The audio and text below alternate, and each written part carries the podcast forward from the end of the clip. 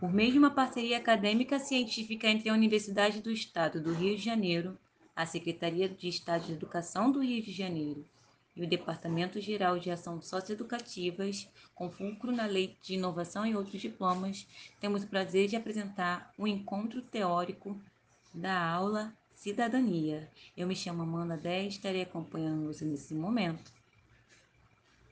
O portal Globo Cidadania foi lançado no dia 3 de setembro de 2011, reunindo conteúdos diversos, como o programa Educação, Ciência, Ecologia, Universidade e Ação.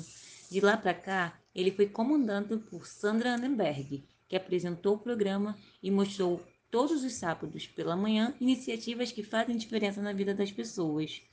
Um programa específico, ela perguntou sobre o Você Cidadão, questionou as celebridades, ícones da nossa sociedade e pessoas comuns o que elas acreditam e como definem cidadania. Vamos ver algumas das respostas. A atriz Fernanda Vasconcelos, conhecida por seus trabalhos na Netflix e na Globo, trouxe a sua definição de cidadania. Vamos ouvir. Cidadania, para mim, é você respeitar o espaço do outro, é você ter o seu limite e, e cuidar, claro, do nosso meio ambiente. É isso. Uma cidadã com a idade entre 30 e 45 anos responde a pergunta o que ela considera ser cidadania. Vamos ouvi-la.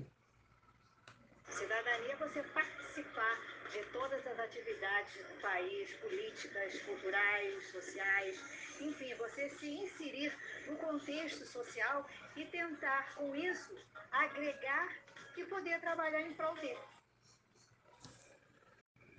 Um jovem entre a idade de 25 a 35 anos responde à pergunta: o que seria cidadania na opinião dele? Vamos lá, conferir a sua resposta. Para mim, cidadania é respeitar as pessoas, respeitar as pessoas mais velhas, os idosos. Isso sim é exercer a cidadania. Veja, todo mundo tem opinião do que seria e o que é ser um cidadão pleno de direitos e deveres. Todos nós conhecemos que a cidadania existe, é uma proposta, mas como ela se dá? Com isso, venha refletir junto comigo como a cidadania pode fazer você desempenhar um papel perante a sociedade e também usufruir de uma vida plena de bem-estar social por garantir seus direitos e deveres para um convívio mútuo justo e democrático. Agora, após ouvirmos todas as opiniões externas, vamos interiorizar essa frase. O que seria cidadania na sua opinião? Você se considera um cidadão? Agora pense: o que significa ser um cidadão? Por que a cidadania se torna importante para a vida na sociedade? Você acha importante que a gente pare esse momento para falar, pensar e discutir e analisar esse tema? Cidadania tem alguma coisa a ver com direitos? Na sua opinião, você possui direitos? É essas são muitas perguntas, mas somente através delas conseguiremos traçar o caminho do nosso encontro e pensar em como a cidadania foi constituída e qual é a sua importância e o impacto na vida, sobretudo da juventude. Vamos fazer um desafio. Você consegue elencar quais são os seus direitos e deveres com relação à sociedade? Por exemplo, se você é maior de 18 anos, você já votou alguma vez da sua vida? Você recicla algum dos seus objetos em casa? Você tem alguma postura sustentável? Você já procurou a justiça gratuita para poder recorrer a seu direito como consumidor ou algo parecido? Ou essa situação já apareceu na sua família e você não soube o que fazer? Pois bem, a cidadania trata-se justamente disso. A cidadania é literalmente permitir que um indivíduo possa usufruir dos seus direitos civis e políticos dentro de um Estado. Em um conceito mais amplo, cidadania quer dizer a qualidade de ser cidadão, de ser um sujeito de direitos e deveres com plena competência no mundo à sua volta. Assim, ele deve ter acesso a qualquer tipo de garantia que melhore e esteja em prol da vida humana, como educação, saúde, segurança, moradia, liberdade e etc. A história da cidadania não é recente. Para que vocês tenham uma ideia, a cidadania vem do termo latim, de uma língua morta que já não existe mais, mas que deu origem à língua portuguesa. Ela significa cidade. O termo se originou-se lá na antiguidade, na época das primeiras cidades nas suas construções. As pessoas que viviam nessas primeiras cidades, nesses primeiros grupos, serviam a um único indivíduo, que podia ser um chefe de família, de aldeia, de um clã. Todos eram subordinados a um único membro. Normalmente, esses indivíduos eram vistos como os reis ou faraós, ou eles possuíam muitas riquezas e supriam a necessidade dos outros, e por isso, tamanha devoção. Acreditavam até mesmo que esses líderes possuíam poderes sobrenaturais ou divinos e, devido a isso, mereciam respeito pleno e a garantia de ser seguidos. Porém, com o surgimento da filosofia e da política greco-romana, houve uma modificação no modo de pensar e direcionar as ações coletivas, pois o modelo de sociedade afetava os indivíduos como um todo e não somente a um. E a ideia não podia ficar centralizada na decisão de um único homem. Assim, ganhou mais espaço para as ideias coletivas, colaborativas e escolhidas em grupo. Surge dessa posição a política, que levou as decisões a serem tomadas não apenas pela única vontade individual de um único líder, mas por meio de discussões nas quais as decisões ocorriam através de votação. Essa atitude proporcionou uma maior preocupação com a vontade de todos e não só de uma única pessoa. Dessa forma, a gente vê o processo democrático surgindo, pois o poder emana do povo e através do voto e da decisão a gente elege uma pessoa capaz de representar um grupo no total. É possível perceber que no mundo a grande maioria das cidades adotaram um modelo político democrático que veio lá da Grécia, onde as decisões são escolhidas por toda a população. A gente pode falar que criamos esse processo por meio das eleições, por meio do voto na qual elegemos uma pessoa para representar todas as decisões. Assim, a palavra cidadania ganha uma nova roupagem, indicando a situação política e os direitos dos indivíduos, não só mais oriundo da cidade, já que ela cobre também os moradores rurais, indígenas, quilombolas, refugiados e etc. Dessa forma, Segundo o site SESC Senat, a cidadania pode ser entendida como um conjunto de direitos e obrigações legais que um indivíduo deve respeitar e que são garantidos pelo poder público. Lembre-se, o Estado é obrigado a suprir nossas necessidades, porque a gente respeita e segue um modelo democrático, na qual ele é obrigado a nos restituir de garantias que respeitem os direitos humanos. Mas aí, o que é ser um cidadão?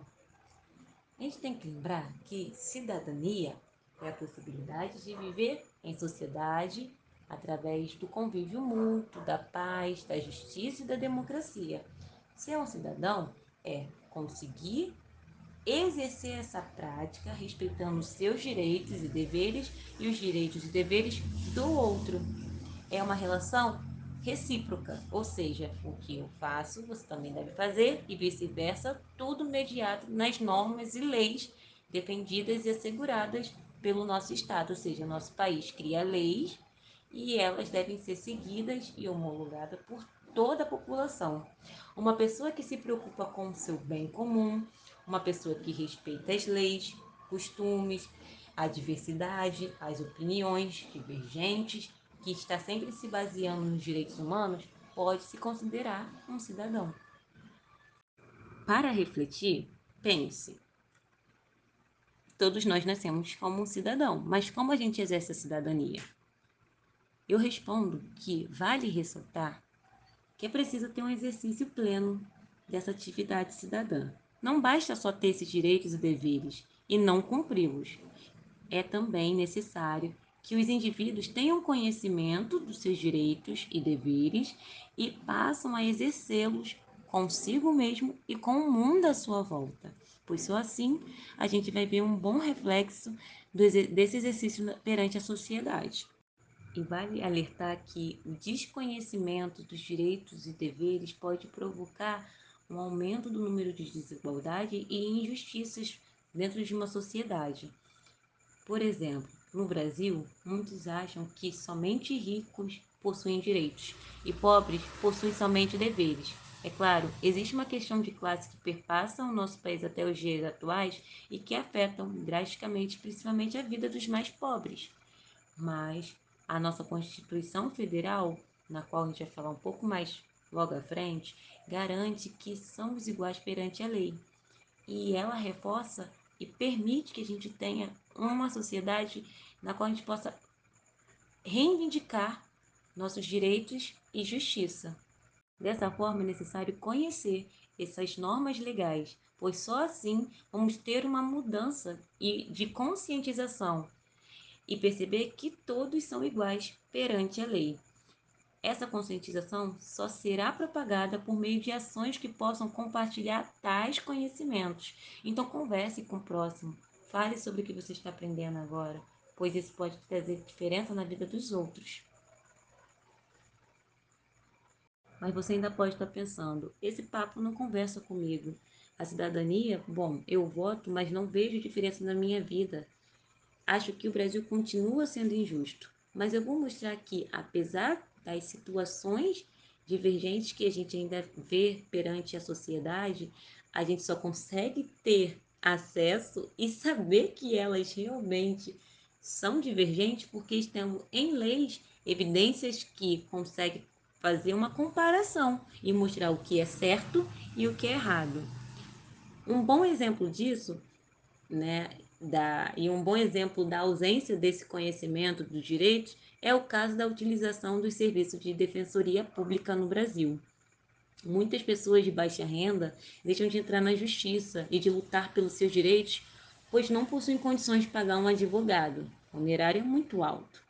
Se esse grupo de indivíduos soubesse que o Estado, por lei, deve disponibilizar defensores públicos, que também são advogados designados para auxiliar essas pessoas em disputas judiciais, haveria mais justiça e mais pessoas usufruíam dos direitos que são homologados para eles. Então a gente tem que aqui gravar essa principal ideia. Todo cidadão tem acesso aos direitos básicos desde o nascimento até o fim da sua vida. Por exemplo, as pessoas têm direitos garantidos de igualdade perante a lei, da liberdade de opinião, de escolha, mas exercer a cidadania envolve ação. Para que isso aconteça, é necessário ter um envolvimento com as práticas políticas, com as atividades culturais, exigir do Estado o cumprimento dos seus deveres, regular as suas atitudes civis, perceber que você também tem deveres a ser cumpridos, ajudar o próximo, ao meio ambiente e outras incumbências. Para fortalecer a cidadania, é fundamental a existência de pessoas que lutem por mais direitos, né? Liberdade, melhores garantias individuais e coletivas. Se coloque como protagonista do seu bairro, da sua cidade e exija melhorias de vidas que vai afetar a você e tudo à sua volta. Para ficar mais claro, vamos entender que a cidadania é dividida em três dimensões: civil, política e social. Por meio desse entendimento, é possível conhecer melhor os seus direitos e deveres como cidadão para que possa colocá-los em prática. A cidadania civil é composta por direitos relacionados à liberdade individual. Ter liberdade individual impõe limitações na atuação do Estado, de forma que o indivíduo possa agir sem constrangimento. Assim, você vai ter o direito de ir e vir, o direito da escolha de religião, a liberdade de imprensa, o direito à justiça esses são bons exemplos do direito da cidadania civil.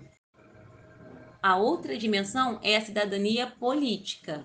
ela se relaciona ao direito de você participar do exercício do poder público, que trata das decisões relacionadas à coletividade e à sociedade. Ela te garante o direito de votar. E cabe ressaltar que há alguns pré-requisitos para o exercício desses direitos. Por exemplo, uma pessoa com menos de 16 anos não pode votar, e um cidadão com menos de 35 anos não pode se candidatar para cargos de senador ou presidente da República. A última dimensão, mas não menos importante, é a cidadania social. Ela diz respeito ao bem-estar do indivíduo, de modo que ele possa ter uma vida digna, conforme os padrões estabelecidos pela sociedade. Aqui a gente vai ter e ver em exercício o direito à saúde, à educação, à assistência social, à segurança pública, pois eles são bons exemplos da cidadania social. Porém, é certo que esses direitos, apesar de existirem, não atendem à sociedade como deveriam. Isso ocorre por vários motivos, e um deles é a má gestão e a falta da atividade popular para fiscalizar o governo em si. Então, conheça alguns direitos do cidadão: saúde, educação, moradia, trabalho, previdência social, proteção à maternidade e à infância, assistência aos desamparados, Além disso, temos segurança, lazer, vestuário, alimentação, transporte. Todos eles são direitos do cidadão. Ninguém é obrigado a fazer ou deixar de fazer alguma coisa, senão em virtude de lei. Conheça alguns deveres do cidadão: votar para conhecer nossos governantes, cumprir as leis, respeitar os direitos sociais de outras pessoas, educar e proteger nossos semelhantes, proteger a natureza, proteger o patrimônio público e social do país e colaborar com as autoridades. Mas aí você pode estar se perguntando: quem garante esses direitos e deveres? Os direitos e deveres de qualquer cidadão estão promulgados na Constituição Federal de 1988 ela é conhecida como a Carta Magna, a lei maior do nosso Estado. Nela contempla tudo o que devemos ou não fazer para viver em sociedade e, assim, exercer a cidadania. Para pensar cada vez mais na importância da Constituição Federal, imagine como seria um mundo sem direitos e deveres? Como seria possível viver uma sociedade sem convívio mútuo e sem garantias legais para colaborar com o bem-estar individual e social? Será que seria bacana? Pensando num modelo de organização social, a gente introduziu a Constituição Federal para garantir políticas públicas, direitos sociais, deveres sociais, para que a sociedade consiga se organizar. Assim, a história do Brasil demonstra que construiu uma lei para garantir uma vida digna, capaz de favorecer o convívio mútuo, justo e de paz ela ficou conhecida como a Constituição Federal, conhecida carinhosamente também como a Constituição Cidadão, e ela contém o compromisso com a construção de um país mais democrático e justo.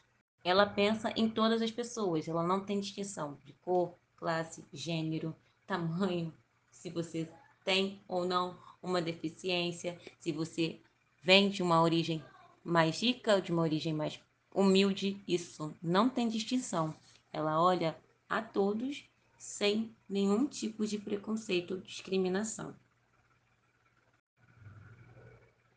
Muitas pessoas ignoram a força da Constituição Federal, pois ingênuos pensam que ela não passa de palavras sem força e sem valor. Alguns simplesmente desconhecem ou nunca ouviram falar das garantias previstas que podem ajudar a construir sonhos e torná-los realidade, pois contribui para diminuir a desigualdade, permite a garantia de direitos e deveres e traz a noção das normas que o Estado, o país, né, deve exercer perante os seus cidadãos. Vale lembrar que a Constituição Federal de 1998 não é a primeira criada no nosso país. Porém, foi a primeira com plena participação de toda a sociedade, sendo feita de forma democrática e priorizando os direitos do cidadão, tais como os direitos civis, políticos e sociais mencionados anteriormente. Por meio deles, somos livres para escolhermos os rumos que queremos dar na nossa vida e na nossa sociedade. Podemos, por exemplo, escolher a nossa profissão, ela permite e diz sobre a religião, a ideologia política que quisermos adotar e por aí vai. Podemos, assim, nos expressar sem nenhuma tipo de censura. A Constituição ela é formada por diversos artigos que falam desde a saúde, da educação, do trabalho, da moradia, da dignidade, da cultura, da liberdade, enfim, são muitas propostas a fim de promover o bem-estar de todos sem preconceito, quer que seja de origem, raça, sexo, cor, idade ou quaisquer outras formas de discriminação. Enfim, a Constituição Federal assegura a igualdade de todos, quer dizer, assegura que homens e mulheres tenham direito e obrigações iguais perante a lei. Assim, agora vamos conhecer os principais artigos que contemplam a juventude, enfim, toda a sociedade, para que a gente saiba os nossos exercícios como cidadão e nossas garantias previstas na Constituição Federal. Um direito bem discutido dentro da Constituição é a universalidade. Ela é a garantia fundamental que, por natureza protetiva, alcança toda a população, independente de quem seja, sem nenhum tipo de distinção. Isso é ser universal, ou seja, abraçar e acolher todas as pessoas.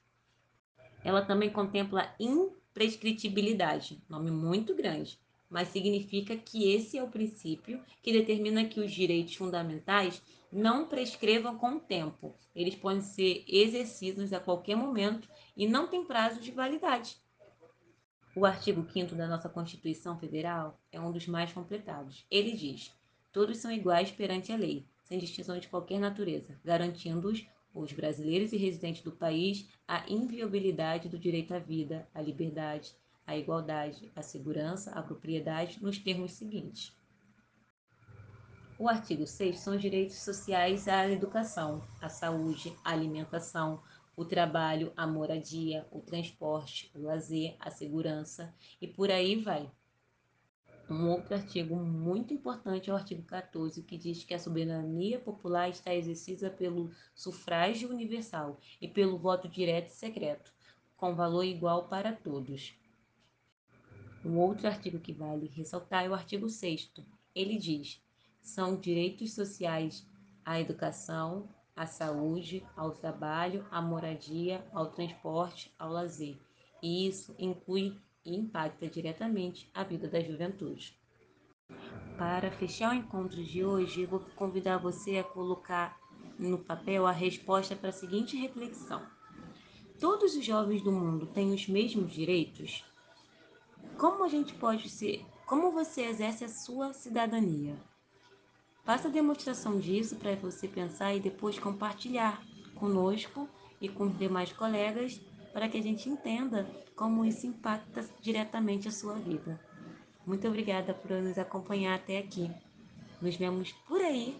Até mais.